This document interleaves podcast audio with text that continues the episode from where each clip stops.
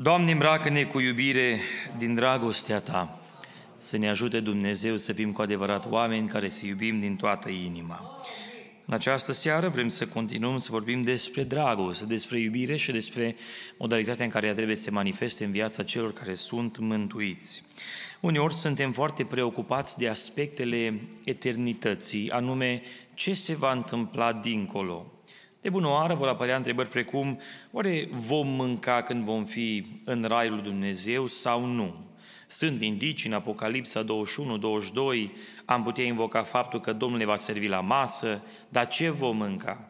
Dar cum va fi mâncarea, ce gust va avea. Avem întrebări, oare cum va fi dincolo.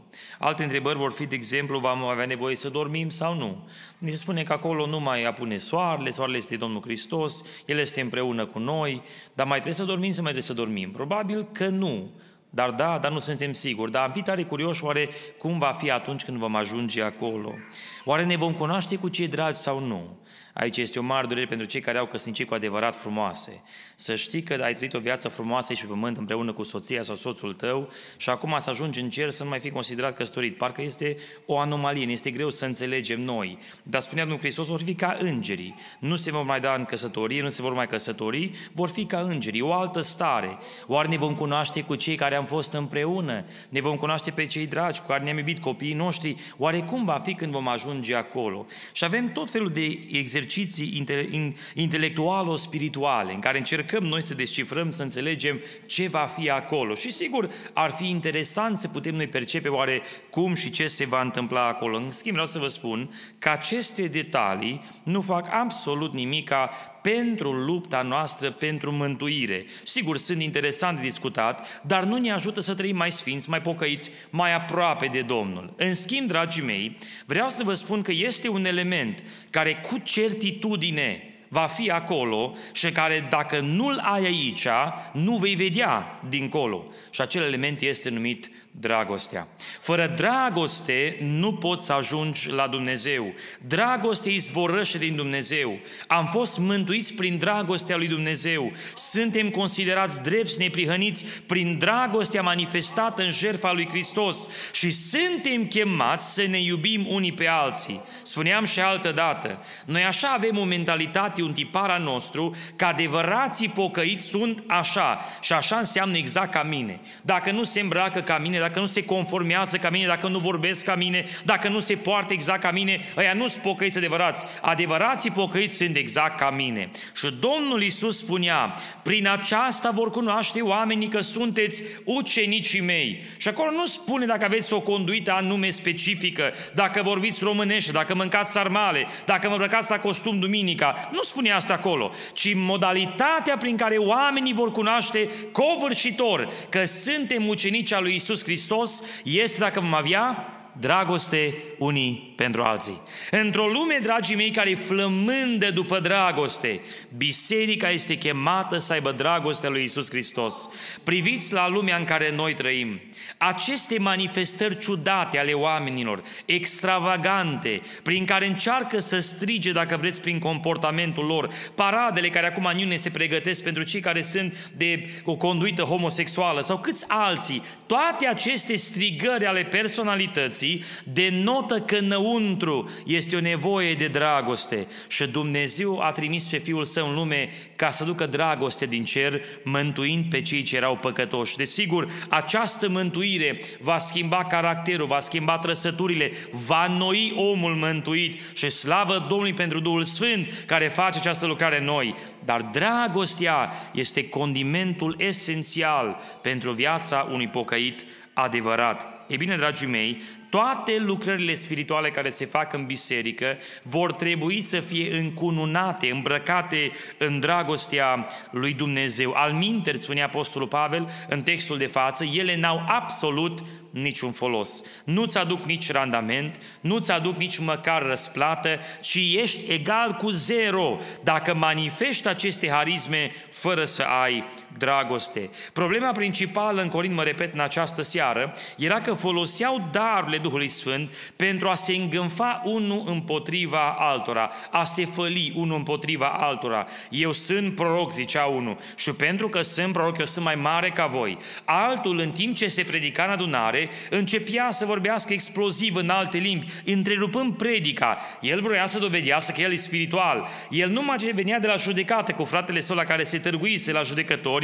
dar el ca să dovedească că și el e spiritual, vorbea în alte limbi. Și toate aceste manifestări au creat pur și simplu un haos în biserica din Corint. Și Apostolul Pavel trebuie să învețe cum vor trebui manifestate darurile Duhului Sfânt. Dar între 12 și 14, capitolul acestea două, în care ne exprime exact și ne arată exact cum ar trebui să manifeste darurile în biserică, apare capitolul 13, care pentru noi, logic, nu face sens. Ce ar de a face dragostea, un capitol de nunt, am zice noi, între lucrarea Duhului Sfânt. Și tocmai aici trebuia să fie amplasat, arătând Apostolul Pavel că cine nu slujește bisericii din dragoste pentru Dumnezeu și din dragoste pentru frați, nu face bine, ci poate face chiar rău. Lucrarea Duhului Sfânt are o frumusețe de plină când se manifestă într-o dragoste de plină a omului care slujește pentru Dumnezeu.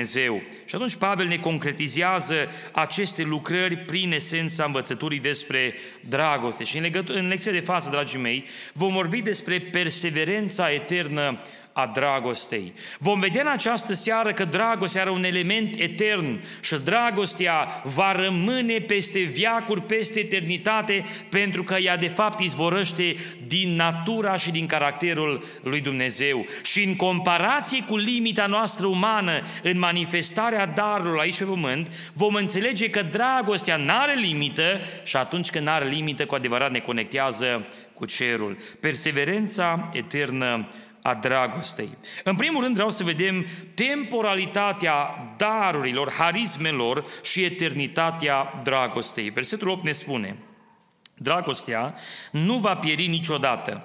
Prorociile se vor sfârși, limbile vor înceta, cunoștința va avea sfârșit. Observați că sunt trei daruri menționate aici, desigur reprezentative pentru harismele Duhului Sfânt, prorocia, limbile și cunoștința.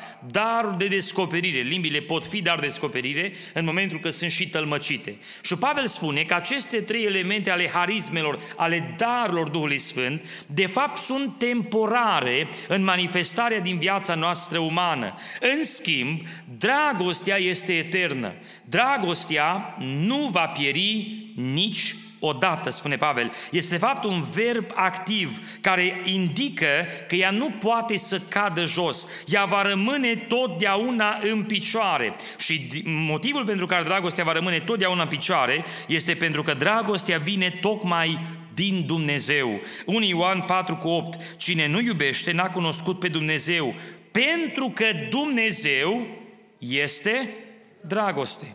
Dragostea emană din natura lui Dumnezeu. De fapt, în această dragoste s-a conceput planul mântuirii, fără de care nici unul din noi n-am fi fost mântuiți. Poate pe undeva, în mintea noastră, încă mai gândim așa un pic obscur și nu realizăm realitatea. Poate ne gândim că eu am fost mântuit pentru că n-am fost cel mai rău. Sigur, nu sunt perfect, dar nici n-am fost cel mai prăpădit. Sunt mulți mai prăpădiți ca mine. Uite, eu mi-am dat efortul. Am venit la biserică de copil, am mers la școală duminicală, am învățat cântări, am învățat versete pe de rost, m-am dus la rugăciune împreună cu părinții. Dumnezeu oarecum era dator să mă mântie pe mine. Și dacă o astfel de mentalitate avem în minte, dragii mei, tăiem din lucrarea minunată a mântuirii și de fapt suntem departe de Dumnezeu. Motivul pentru care Dumnezeu m-a mântuit pe mine și pe dumneavoastră este pentru dragostea lui deosebită de oameni. Dacă nu era acea dragoste, dragii mei, nici unul din noi nu ne calificam să ajungem la tronul îndurării. Măriți să fie Domnul Hristos, care în dragostea neprihănită ne-a mântuit pe toți. Ei, dragostea nu va avea sfârșit, spune Apostolul Pavel. Ea rămâne totdeauna în picioare pentru că ea derivă din Dumnezeu. Și atunci, dacă Dumnezeu este etern, dragostea este eternă. În schimb, spune Apostolul Pavel, aceste harisme, daruri ale Duhului Sfânt, în manifestarea lor aici pe pământ, sunt de fapt temporare. Și ni se spune, prorociile se vor sfârși. Cuvântul catargeo, adică a se sfârși, apare de câteva ori în acest text, de mai multe ori de fapt, îl preia Apostolul Pavel și vom vedea, vom vedea de ce este important. Cuvântul acesta înseamnă a deveni inactiv, a nu mai avea efect, a fi anulat sau inoperabil. Este un verb viitor indicativ, adică drag, aceste lucrări ale harismelor atunci, la viitor, vor vor deveni, dacă vreți, inactive. Nu se vor mai manifesta în modalitatea în care noi aici le înțelegem. Prorociile vor avea sfârșit. De ce? Pentru că prorocia prezice ce se va întâmpla sau este o vorbire care aduce sfătuire, mângâiere și zidire sufletească. Dar dacă ai ajuns acolo la Dumnezeu, nu mai ai nevoie de întărire și prorocie, pentru că ești în prezența Lui. Prorociile vor deveni, dacă vreți, inoperabile, nu că nu sunt bune, ci pentru că am ajuns la desăvârșire. Dragostea, în schimb, rămâne pentru totdeauna. Ne spune Apostolul Pavel că limbile vor înceta. Cuvântul pauano, care înseamnă a opri sau a se împiedica.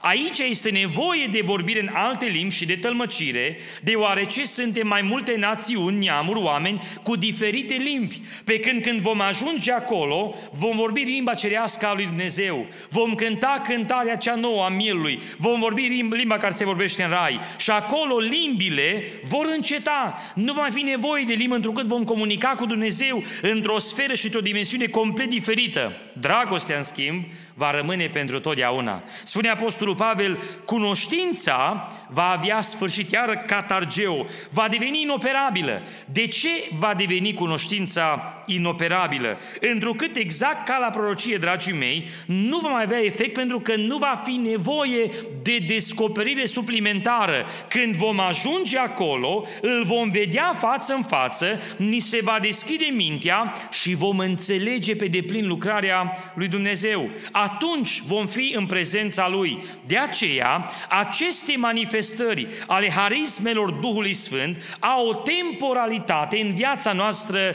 pământească. E bine, dragii mei, Pavel vrește să ne pună în contrast aici permanența și supremația dragostei cu utilitatea darurilor. Darurile Duhului Sfânt sunt pentru aici și acum, ca să ne crească, să ne modeleze, să ne învețe, să ne ducă la rangul, dacă vreți, de sfințenie care Dumnezeu vrea de la noi, în sfera noastră unde suntem noi încă limitați în trupul acesta. Dar când vom ajunge la desăvârșire, când vom ajunge la El, atunci utilitatea acestor daruri nu va mai exista deoarece ele au un alt scop acolo. Am ajuns la desăvârșire. Acum ascultați-mă bine. Prin aceasta nu insinuăm lipsa de lucrare a Duhului Sfânt, deoarece Duhul Sfânt lucrează încă de la începutul creației. Duhul Sfânt va continua să lucreze. Va fi o nuanță diferită în lucrarea Duhului Sfânt, întrucât vom fi cu adevărat de plin ca El și vom fi inundați de plin de Duhul Sfânt al lui Dumnezeu. Până acolo, în schimb, aici, în sfera noastră, apare o expresie care mai târziu explicăm, anume expresia în parte.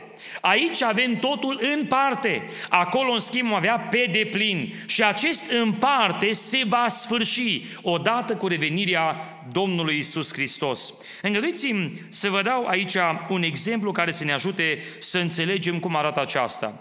Cei care învață să cânte la vioară știu foarte bine acest lucru. Viola este un instrument foarte frumos, numit, supranumit regina instrumentelor. Având în vedere că poziția degetelor pe coarde vor determina sunetul care se face și va putea fi augmentat în toate formele, este foarte dificil să cânți corect și bine la vioară. Când învățăm studenții încă de la început cum să cânte, pe placa pe unde se pun degetele, se pun niște sticăre ca să știm unde vine primul deget, al doilea și al treilea și chiar al patrulea. Și în felul acesta îi învățăm unde se poziționează funcționeze degetele. Pentru că încă cunosc doar în parte. Încă n-am ajuns la cea dexteritate a unui profesionist. Pe parcurs, în timp ce devin tot mai bun, dacă vreți, ajung la desăvârșire, devin violoniști experți, se dau jos acele etichete pentru că nu mai este nevoie de ele. Acum, dacă îl scoli în somn, știe exact unde să pună degetul ca să facă nota de care el are nevoie. Asta înseamnă că a ajuns la desăvârșire. Ei, dragii mei, în schimb, ce nu se schimbă, rămâne aceeași vioară care cântă foarte frumos. Aici, în sfera noastră, Duhul Sfânt trebuie să ne modeleze, trebuie să ne învețe învețe. Și pentru că suntem foarte limitați în modalitatea noastră de înțelegere, Duhul Sfânt, prin darurile sale, ne modelează, ne învață, ne crește, ne duce către Dumnezeu. În momentul când vom ajunge acolo, atingem cota desăvârșirii în urma glorificării, acele etichete de învățare nu mai sunt necesare. Va fi o nuanță nouă. Rămâne balada dragostei în cer, în care noi împreună cu Domnul vom fi împărtășie și Duhul Sfânt în inimile noastre noastre va crea cântarea cea nouă. Ce măreață va fi ziua aceea. Observați, există o temporalitate a manifestării harismelor în viața noastră și există o permanență a lucrării dragostei. De aceea spune Apostolul Pavel, umblați dar după darurile cele mai bune și vă voi arăta o cale nespus mai bună. Degeaba prorocești aici, degeaba vorbești în alte limbi, degeaba faci minuni, dacă n-ai dragoste pentru frații tăi. Din dragoste izvorăște iertarea, din dragoste izvorăște iubirea aceea de frați, din dragoste vine șerfirea pentru oameni. Dar manifestarea darurilor, dragii mei, este deosebită. În schimb, dacă nu încununată cu dragoste, pe mine mă poate duce la îngânfare, să mă văd mai bun ca alții, mai deștept ca alții, mai spiritual ca alții și aici mă păgubește în loc să mă ajute. De aceea spunea Pavel, calea nespus mai bună este calea dragostei. Există o perseverență a eternă a dragostei care vine din Dumnezeu. Ce rămâne în schimb acolo va fi neschimbat și nealterat sau nemodificat în prezența lui Dumnezeu este dragostea divină, întrucât ea izvorăște din natura lui Dumnezeu. Și observați, acolo în cer nu se spune că se va proroci, se va vorbi în limba fie cunoștință. În schimb, acolo în cer, dragostea lui Dumnezeu va face ceva pentru noi. Apocalipsa 21 cu 4. El va șterge orice lacrimă din ochii lor și moartea nu va mai fi. Nu va fi nici tânguire, nici țipă, nici durere, pentru că lucrurile din tâi au trecut. Acolo dragostea Lui ne va vindeca de tot ce am suferit aici, dragii mei. Și observați, lucrurile din tâi au trecut, vin cele de pe urmă. Acum, pentru că încă suntem în lucrurile din tâi, avem o deosebită nevoie de manifestarea și lucrarea Duhului Sfânt. Atunci când vom ajunge acolo, va fi o nuanță nouă de lucrare. Ce rămâne consecvent este dragostea lui Dumnezeu. În schimb, dragii mei, vreau să înțelegem că există și o limitare a înțelegerii umane. Și tocmai de aceea ni se spune că dragostea este net superioară, întrucât noi aici cunoaștem doar în parte. Versetul 9 ni se spune, căci cunoaștem în parte și prorocim în parte, dar când va veni ce este desăvârșit, acest în parte se va sfârși. Expresia în parte înseamnă o porțiune, ați primi partea, a fi parțial sau în alte cuvinte a fi imperfect. Observați, Momentan, manifestarea acestor dar, daruri ale Duhului Sfânt, prorocia, cunoștința, limbile, sunt imperfecte deoarece sunt parțiale, sunt doar în parte și nu în totalitate. Și mă exprim ce înseamnă aceasta. De aceea, dragii mei, se, spute, se poate spune că o prorocie este doar o fațetă a unui diamant. Diamantul este deosebit de frumos, dar are foarte multe fațete care creează întregul acelui diamant. O singură prorocie este doar o fațetă a acelui diamant. De aceea ni se spune că noi cunoaștem și prorocim în parte, dragii mei, adică parțial. Nimeni n-are de plină descoperire a lui Dumnezeu. Și ca să vă dovedesc biblica aceasta, întoarceți împreună cu mine să urmărim în Sfânta Scriptură, în 2 Împărați, capitolul 4, cu versetul 27. Și cum a ajuns la omul lui Dumnezeu pe munte, i-a îmbrățișat picioarele. Gehazi s-a apropiat să o dea înapoi, dar omul lui Dumnezeu a zis, las-o, căci este tare amărâtă și Domnul mi-a ascuns lucrul acesta și nu mi l-a făcut cunoscut. Dar asta e Elisei. Ăsta e prorocul lui Dumnezeu. Ăsta e un om deosebit de puternic al lui Dumnezeu. Păi este un om în care se manifesta puterea Duhului Sfânt. Și, dragii mei, el spune că Dumnezeu nu i-a făcut de cunoscut un detaliu. A cunoscut în parte. Parțial. O parte din descoperire i s-a dat și lui, nu în totalitate. De aceea mă reîntorc. O prorocie este doar o fațetă a unui diamant, nu întreaga descoperire. Ca să vedem deosebirea, întoarceți la Ioan, capitolul 2, în care Domnul Hristos, care n-avea Duhul cu măsură, ci cunoștea în totalitate toate, avea cunoștință de plină, ne spune în Ioan 2 cu 24. Dar Isus nu se încredea în ei pentru că îi cunoștea pe toți și n-avea trebuință să-i facă cineva mărturisit despre niciun om, fiindcă el însuși știa ce este în om. Domnul Hristos, fiind Dumnezeu, având cunoștință de plină, cunoștea în totalitate toate tainele inimii oamenilor. De aici, dragii mei, se înțelege. Noi acum cunoaștem în parte. Prorocim doar în parte. Ceea ce este desăvârșit este Dumnezeu, Domnul Hristos, Duhul Sfânt, care atunci când vom fi în părtășie cu ei în glorificare, vom fi și noi ridicați la aceea desăvârșire. De aceea, dragii mei, va trebui să înțelegem că o prorocie descoperă un aspect. Nu cumva să judece careva un proroc zicând, păi ce proroc e și ăsta? Auzi ce prorocie simplă, nu m-a tot descoperit Dumnezeu. Păi, dragii mei, prorocim în parte.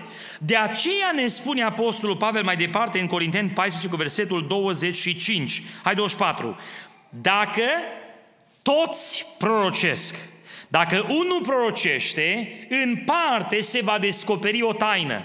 Dar dacă toți prorocesc și intră vreun necredincios sau unul fără darul între voi, el este credințat de toți, judecat de toți, tainele inimii lui sunt descoperite. Atunci, cu adevărat, vine întregul. Când vin mai mulți proroci la oaltă, fiecare în parte primește o altă fațetă a diamantului. Când de fapt pui toate prorociile împreună, de-abia atunci încep să înțelegi pe unde stă întregul. O singură prorocie te poate băga în eroare, nu că nu-i bună, pentru că descoperă doar o parte. De aceea m-au auzit frate spunând, m-am dus să întreb pe Domnul cu privire la o cauză. Și Domnul mi-a răspuns la altceva. Păi ce proroc și prorocie aia? E bună, e de la Domnul.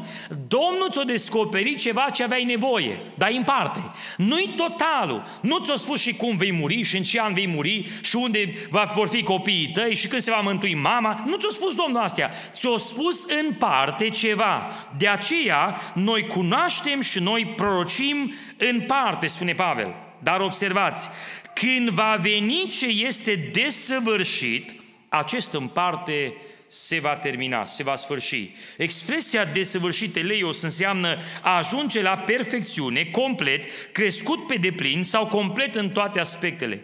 Când nu va mai fi nevoie de această parțialitate, bucățele, vom avea totul de plin, atunci ce este în parte se va sfârși. Revin de la început cuvântul catargeu, cuvânt important, un cuvânt care înseamnă va deveni inoperabil, inexistent, adică acest în parte va dispărea. Când devine de plin, nu atunci știm cu totul pe deplin. Deci se anticipă în viitor o stare de perfecțiune, o desăvârșire care va anula parțialitatea și imperfecțiunea cunoașterii umane în forma ei prezentă. Acum ascultați-mă foarte bine, pentru că aici este un punct extrem de important. Și ca să nu facem o greșeală, să nu cădem în cesaționism, va trebui să-l înțelegem foarte corect. Când zice Apostolul Pavel, când va veni ce este desăvârșit, se pune o întrebare, ce este desăvârșit? Cuvântul desăvârșit teleios în Noul Testament apare de mai multe ori și el folosește deseori sintagma aceasta a desăvârșirii în relație cu oamenii care sunt chemați să fie al lui Dumnezeu. De bună oară, Matei 5 cu 48 spunea Domnul Iisus Hristos în predica de pe munte. Voi fiți dar desăvârșiți, după cum și Tatăl vostru cel ceresc este desăvârșit. Asta înseamnă perfect. Be perfect as your Father in heaven is perfect. Fii perfect întru totul. Deci noi suntem chemați să trăim la înălțimea desăvârșirii. Tot Apostolul Pavel, în Filipeni, în capitolul 3, cu versetul 15, folosește expresia a fi desăvârșit. Gândul acesta, dar, să ne însuflețească pe toți care suntem desăvârșiți. Și dacă în vreo privință sunteți de altă părere, Dumnezeu vă va lumina în această privință. Observați, noi suntem deja, zice Biblia, desăvârșiți. Mai argumentăm încă din cartea 1 Corinteni, în capitolul 2, cu versetul 6, ca să înțelegem ce spune Apostolul Pavel exact în aceeași epistolă despre acest cuvânt desăvârșit. Totuși, ceea ce propovăduim noi printre cei desăvârșiți, adică voi, sfinții, este o înțelepciune, dar nu a viacului acestuia, nici a fruntașului viacului acestuia care vor fi nimiciți. Noi între voi, sfinții desăvârșiți al lui Dumnezeu, vă propovăduim ceva. Și acum apare o întrebare. Este ca o confuzie. Pavel spune că noi suntem desăvârșiți. Prin jertfa lui Hristos suntem considerați sfinți neprihăniți și suntem văzuți de Tatăl desăvârșiți prin prisma lui Hristos. Și totuși, spune Pavel, noi ăștia desăvârșiți încă nu suntem desăvârșiți, întrucât noi cunoaștem în parte, prorocim doar în parte, dar când va veni ce este desăvârșit, atunci acest în parte va dispărea. Întrebarea este atunci, cum e cu desăvârșirea aceasta? Ce înseamnă ce este desăvârșit? Aceasta ne face să concludem, dragii mei, că ceea ce este desăvârșit și vine este escatonul, escatologia, arătarea a doua a Domnului Isus Hristos. Întrucât în momentul acela trupurile acestea slabe ale noastre vor fi schimbate, glorificate, vom fi ca El și nu va mai fi nevoie de aceste harisme. Întoarceți împreună cu mine apoi în Filipeni, în capitolul 3, citesc un pic mai devreme din versetul 10.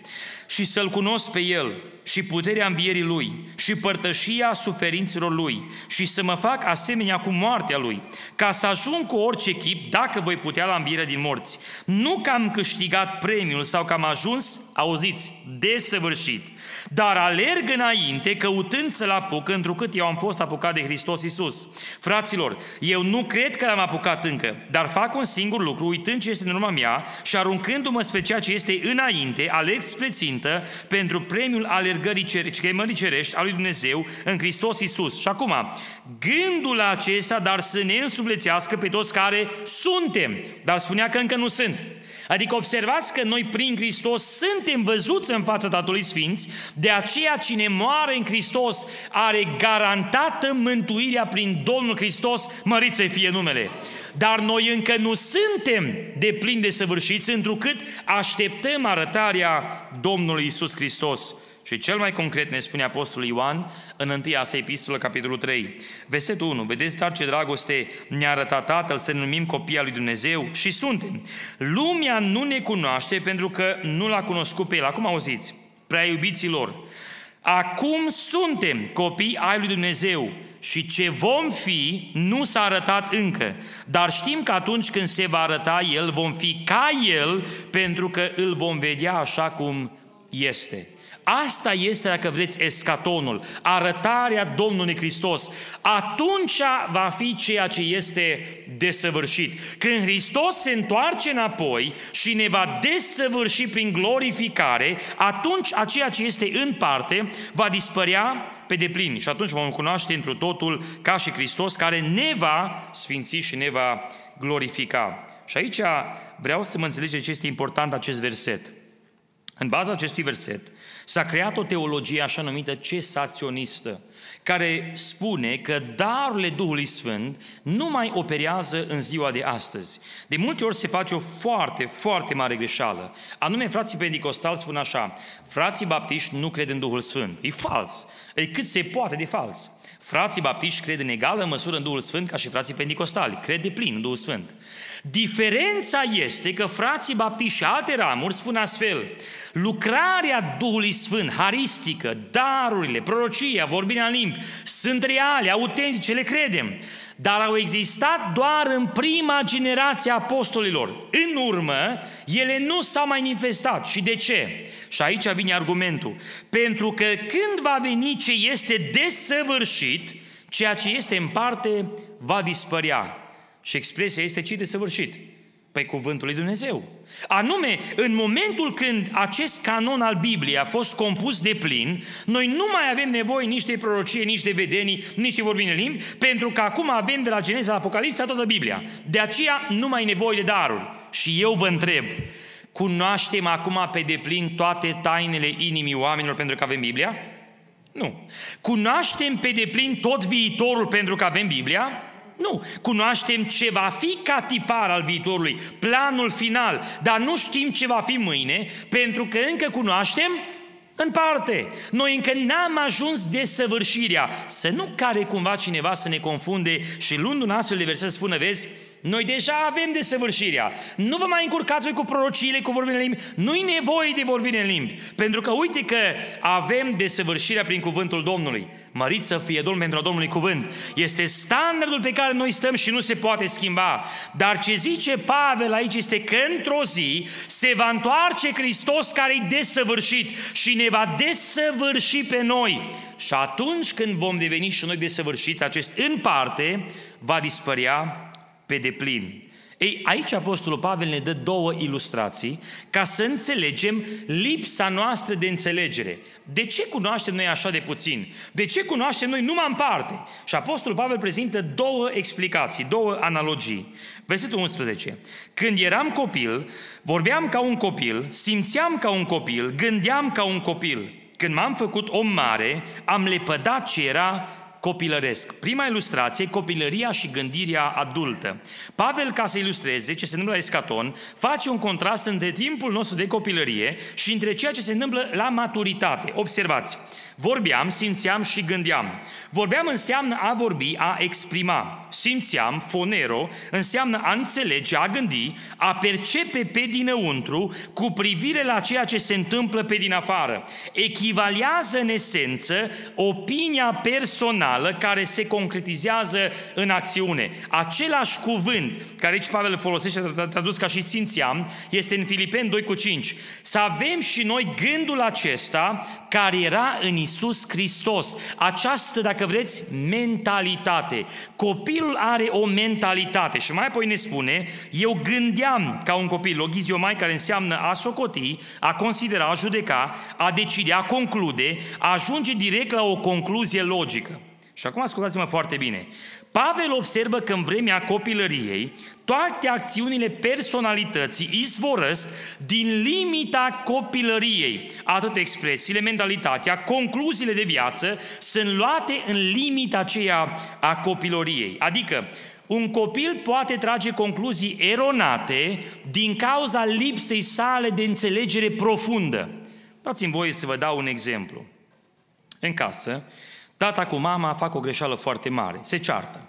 Și copilul îi vede. Și mama în supărare îi spune soțului ei, ești un bărbat foarte slab. În momentul acela, copilul auzind această expresie, trage o concluzie. Fiind îndrăgostit de mama și de tată, el spune, mama e rea și tata e bun. Tata e victimă. De ce mama vorbește rău cu tata? Ce-a făcut tata? El nu înțelege ce se întâmplă acolo, deoarece în limita sa de copilărie, încă nu are conceptul dinamicii relaționale de căsătorie, nu înțelege complexitatea relațiilor umane și nu știe ce se întâmplă când pui doi oameni împreună pentru o viață întreagă să-și descurce problemele. El este limitat în această înțelegere. În baza acelei limite, el evaluează că mama are și tata e bun, deoarece a greșit mama într-o expresie. Copilul acesta acum crește mare, ajunge și el mai matur, interacționează cu alți oameni, îi răni de alții, vorbește cu alții, se căsătorește și el. Și acum își dă seama că și mama și tata sunt amândoi buni, dar sunt amândoi limitați în capacitatea lor. De exemplu, tata nu are putere de caracter și deseori lasă lucrurile nefăcute și mama se confruntă cu greutate, el acum le observă. Și acum își dă seama, tata are niște limite și mama e frustrată și nu știe cum să exprime acele frustrări. De aceea a fost acea problemă între ei. Observați cum deodată cu maturitatea i s-a schimbat înțelegerea. Este o limită a înțelegerii. Și este interesant că Pavel iară folosește catargeo, același cuvânt de la început, adică a anula, duce la zero, a face inoperabil. Când am ajuns o mare, am lepădat ce era copilăresc. Dragii mei, noi nu clădim pe deasupra și devenim copii maturi. Noi devenim oameni mari. Și odată cu maturitatea le pădăm copilăria, le pădăm supărarea irațională, le pădăm vorbele care nu sunt potrivite, le pădăm aceste neajunsuri că ne-am maturizat. De aceea Biblia ne învață că noi trebuie să creștem. Pentru că noi acum, în relație cu Dumnezeu, suntem ca niște copii care suntem în creștere în continuu, dar încă n-am ajuns la desăvârșire, deseori facem greșeli în înțelegerea noastră. Aici mai este o învățătură a, manifestare, a manifestării harismelor Duhului Sfânt și foarte importantă. Pentru că noi încă suntem niște copii, încă n-am ajuns la desăvârșire, Deseori, dragii mei, raționăm copilăresc cu privire la cei din jurul nostru, anume, ne comportăm neadecvat, îi vorbim de rău, pentru că nu le-am înțeles motivele, nu putem depăși anumite stări de slabe ale lor, pentru că nu le înțelegem luptele și slăbiciunile. Exact ca și copilul care se uită la mama și el spune, mama e bună, tata e rău sau invers, pentru că așa au perceput el, așa facem și noi cu cei din jur. Vai de fratele ăla, vai de sora aia, vai de... Pentru că în limita mea, cunoscând doar în parte, îi judec după tiparul meu limitat. Odată cu maturizarea noastră, începem să privim pe oameni din prisma unui adult.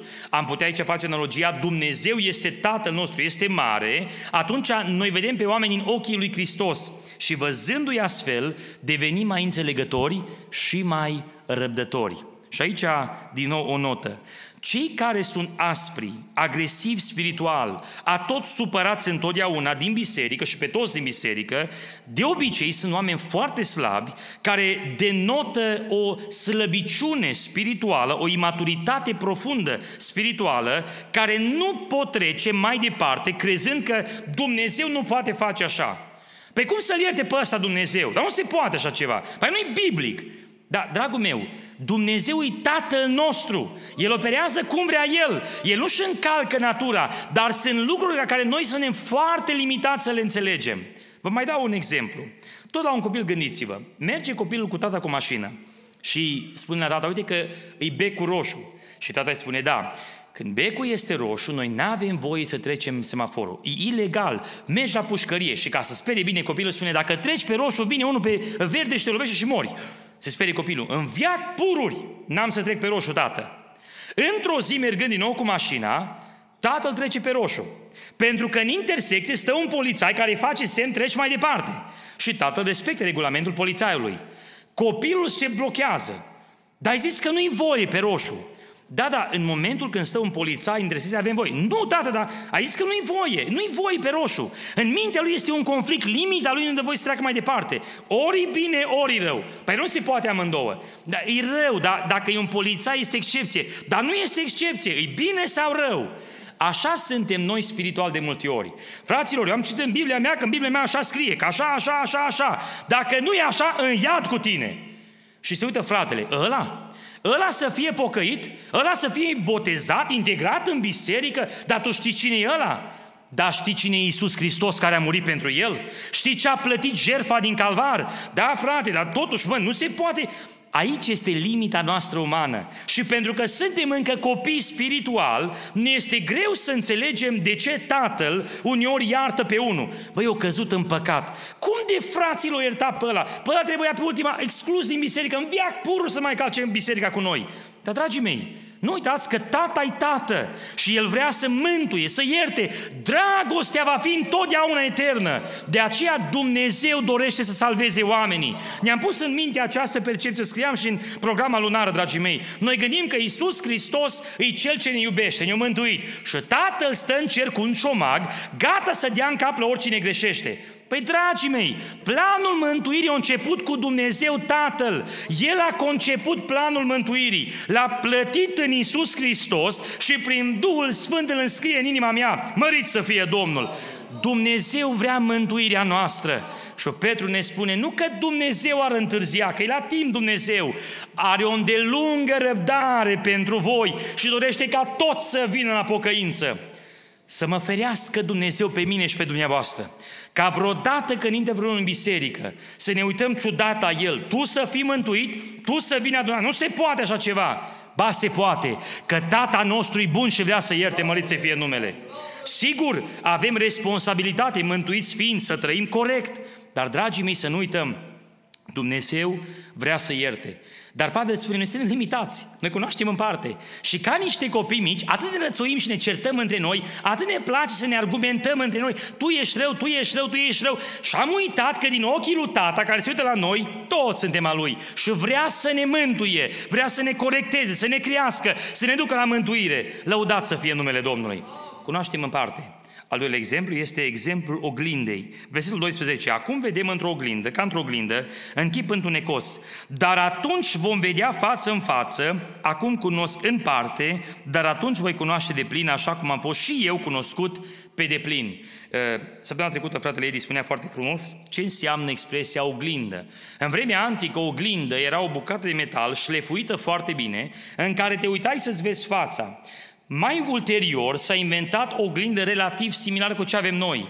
Bucăți de sticlă care erau suflate, erau rupte și erau puse oarecum concav peste o bucată de metal și plumb pe dedesubt. Și acum se uita omul în aceea imagine și ne spune Sfânta Scriptură că vedem în chip întunecos. De fapt, expresia originală înseamnă, vedem, o enigmă sau o ghicitoare. Noi trebuie să descifrăm ce vedem acolo. Și trebuia să se uite omul din toate părțile ca să vadă bine. Până la urmă, după ce se uita bine tot, își dădea seama cum arată și el. Mult trebuia să se întoarcă ca să vadă cu adevărat bine. Pentru că în chip întunecos. Noi acum privim la o situație și noi credem că știm tot. Dar eu știu exact cum îi. Vă spun din experiență de consiliere. Dacă asculți pe un om mai dai dreptate, mai și plângi cu el. Pă, săracul, ăsta e bătut de soartă, ăsta duce și povara vieții, ăsta e cel mai năpăstuit. Când vine partenerul de viață și-l asculți, te scarpi în cap să vezi, da, care e dreptate? Că și ăsta are dreptate, parcă 100%. Și acum începe unul, începe altul, începe unul, începe altul. Și tu spui, mă, dar unde este adevărul? Că amândoi au dreptate și niciunul nu are dreptate. Așa e problema noastră. Noi vedem acum ca într-o oglindă. Noi gândim că știm toate, noi le știm pe toate, dragii mei. Dar noi nu ne dăm seama că vedem în chip întunecos. E un mister, o taină. Nu-i descifrată încă. Când va veni Domnul Isus Hristos, atunci vom vedea față în față, clar. Și aici mă întorc la o expresie de mai devreme, dragii mei. Nu știu dacă ceva cauzează atâtea daune în biserică ca și bănuiala rea. Doamne, iartă-ne de ea.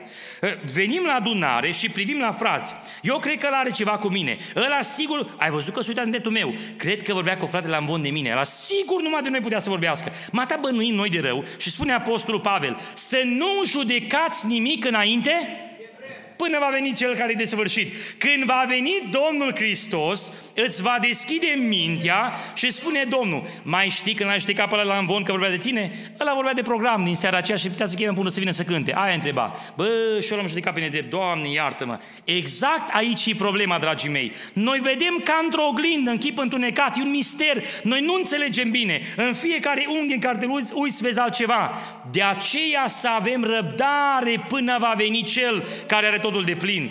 Acum cunoaștem în parte și chiar dacă Duhul Sfânt se manifestă în noi, nici unul din noi nu avem totalitate descoperirii. În parte, o frântură ne se descoperă și nouă. Și de aceea trebuie răbdare. Ceea ce rămâne veșnic este dragostea lui Dumnezeu, mărit să fie numele Domnului. Și apoi spune Apostolul Pavel ca și concluzie. Acum, dar rămân acestea trei. Credința, nădejdea și dragostea. Dar cea mai mare dintre ele este dragostea. Observați ceva, dragii mei. Credința și nădejdea au nevoie de dragoste. În dragostea mea de Dumnezeu, eu cred în El. Și am toată nădejdea că mă va mântui. De ce spune Apostolul Pavel că cea mai mare este dragostea? Pentru că observați, la ora actuală, noi credem că Dumnezeu este. Amin? Nu credeți. Noi credem că Dumnezeu este și va mântui pe toți care vin la El. Măriți să fie numele. Asta o luăm prin credință. Dar care l-ați văzut pe Dumnezeu? Niciunul. Dar cine a ajuns până în rai să vadă tronul lui? Niciunul. Dar bazat pe revelația Bibliei, eu cred din toată inima că Dumnezeu este și ne va mântui. Lăudați să fie numele. Dar noi acum umblăm prin credință. Și spune Apostolul Pavel, dacă am umblat prin vedere, N-ar mai fi credință. Eu nu trebuie să cred că dumneavoastră sunteți prezenți în adunare. Eu vă văd. Sunteți aici, laudă Domnului. Ăia care nu sunt, cred că sunt online cu noi. Dar voi sunteți aici cu mine. Eu văd, vă văd aici. Ei, dragii mei, când vedem, n-ai nevoie să crezi. Acum credem. Dar când vom ajunge acolo, Nu mai e nevoie să crezi, că îl vezi față în față, e Dumnezeu, lăudați fie numele. Acum ne dăștuim că ne va mântui, ce a promis va împlini negreșit. Am toată nădejdea în Dumnezeu și în această nădejde mă ancorez, eu sper, aștept, am o convingere de plină că Dumnezeu va face aceasta. Dar zice Biblia că o nădejde care se poate vedea, nu mai nădejde, că aia e văzută. Și când voi ajunge acolo, ce să mai nădăjduiesc? Am ajuns în rai, lăudat să fie Domnul. Dar ce rămâne consecvent pentru eternitate este dragostea lui Dumnezeu. Dragostea ne-a mântuit, dragostea ne rabdă, dragostea ne crește, ne modelează, ne va răpi la cer și dragostea va rămâne cu noi o eternitate, lăudați fie numele Domnului. De aceea, dragii mei, calea nespus mai bună pentru lucrarea din biserică este dragostea lui Dumnezeu. Îmi doresc din toată inima Dumnezeu să toarne dragoste în inima noastră. Aș vrea să conclud spunându-vă acest adevăr foarte important. De foarte multe ori, noi ne vedem ca și apărători al lui Dumnezeu. Și pe undeva am fi. Dar facem și foarte multe greșeli. Într-o familie, un frate mai mare l-a bătut pe unul mai mic. Și când vine tata acasă, îl întreabă de ce l-ai bătut. Și el spune așa, Dumnezeu a vrut să-l pedepsească prin mine. De aia l-am bătut. La care tata îi spune, acum Dumnezeu te va pedepsi prin mine pe tine. Și îi dă și o bătaie foarte bună lui. Ei, dragii mei, observați că noi de foarte multe ori ne gândim că suntem apărătorii lui Dumnezeu. Mă, și ascuțim sabia și suntem foarte buni. Și îi luăm pe frați așa la, la minuțiozitate, punem pe acel cântar de bucătărie. Fiecare gramaj îl luăm în considerare. L-ai văzut cum o zis, cum o cântat, ce-o făcut. Ai văzut că la pacea Domnului, ai văzut că s-a încurcat, ai văzut că s-a îmbrăcat nu știu cum, ai văzut că nu are freze, că are barbă, ai văzut că are cravată. Toate astea le punem pe cântar. Bă, și tăiem pe frați în bucățele. Și noi spunem, Doamne, pentru gloria și slava Ta am făcut-o. Când vei ajunge în cer, dragul meu, Dumnezeu nu-ți va cere socoteală pe câți pocăiți ai tăiat în bucăți. Dumnezeu te va întreba, ai avut cu adevărat dragoste pentru biserica mea sau nu? Asta te va întreba Dumnezeu, că în final, detaliile finale în libertățile creștine aparțin lui Dumnezeu, dragii mei. Și vreau să vă spun ceva, de prea puțini ori calculăm noi corect. Vine cineva în adunare, nu se conformează exact și eu mă supăr și legalismul nimic este afară și vreau să-i dau și bătaie dacă aș putea, dar am voie și vai cât mă enervez și mă necăjesc. De ce faci așa ceva? Ce nu văd eu pentru că cunosc în parte, e că omul acela încă n-a ajuns la înțelegerea aceea a lui Dumnezeu. Duhul Sfânt încă lucrează la inima lui, Duhul Sfânt încă îl modelează și într-o zi îl văd că vine adunare schimbat. Mă, ce s-a întâmplat? Nu știu, dar seara am avut un vis, Dumnezeu mi-a vorbit și m-am schimbat. Ăsta e Duhul Sfânt care lucrează, măriți fie numele Domnului. Pe mine Dumnezeu nu mă trage la răspundere dacă i-am tăiat pe frați în bucăți. Mă întreabă dacă am iubit pe frați din toată inima, dragii mei. Fratele Cristi Bosancu spunea un exemplu când a fost la noi cu mai mulți ani în urmă. Când în biserica lor a venit un băiat, s-a pus pe prima bancă. Avea părul făcut țepi, dar nu așa cu gel. Avea țepi, țepi, așa ieșeau din cap, părul i-a făcut foarte mare. Haine, lanțuri pe el. S-a uitat la el blocat. Și nu știam ce să-i spun la ăsta. Și încă vin pe prima bancă unde stau păstorii. Și mă uitam la el ce să-i spun, bine ai venit, pacea Domnului, bună ziua. Nu știam, deci așa de blocat am fost că nu i-am zis nimica. Asta a fost prima duminică. O venit a doua duminică exact la fel. O venit a treia duminică exact la fel. O venit a patra duminică exact la fel. Eu mă gândeam că după prima duminică îl luam în șuturi fiecare. Bă, dar tu, asta e casa Domnului, aici se vine așa, așa. Nu este nimeni nimica. A cincea duminică a venit un băiat să pus în bancă. Se uita frate, bă, cine este? Ce musafirei? Bărberii frumos, tuns, tot aranjat, venit în costum. L-a întrebat, tu cine ești? Păi ce am fost la voi acum patru la rând? Când ai fost la noi? Păi eu băiatul ăla. Dar ce să nu cu tine? Ce oameni buni, fiind aici cu voi, nu știu ce-a fost, dar Dumnezeu mi-a vorbit inimii mele. Dumnezeu așa m-a cercetat, am început să mă gândesc că nu fac bine ce fac. Și de aia am venit și m-a schimbat. Mă primiți cu voi? L-a botezat Domnul, s-a integrat în biserică, dragii mei, că dragostea acoperă o sumedenie de greșeli. Nouă ne place uniformitate desăvârșită. Toți pomii să fie tunși exact la fel, aceeași înălțime, aceeași slăbire, așa sunt pomii adevărați. Dragii mei, Dumnezeu are o unitate desăvârșită în biserică prin sângele lui Isus Hristos, măriți fie numele.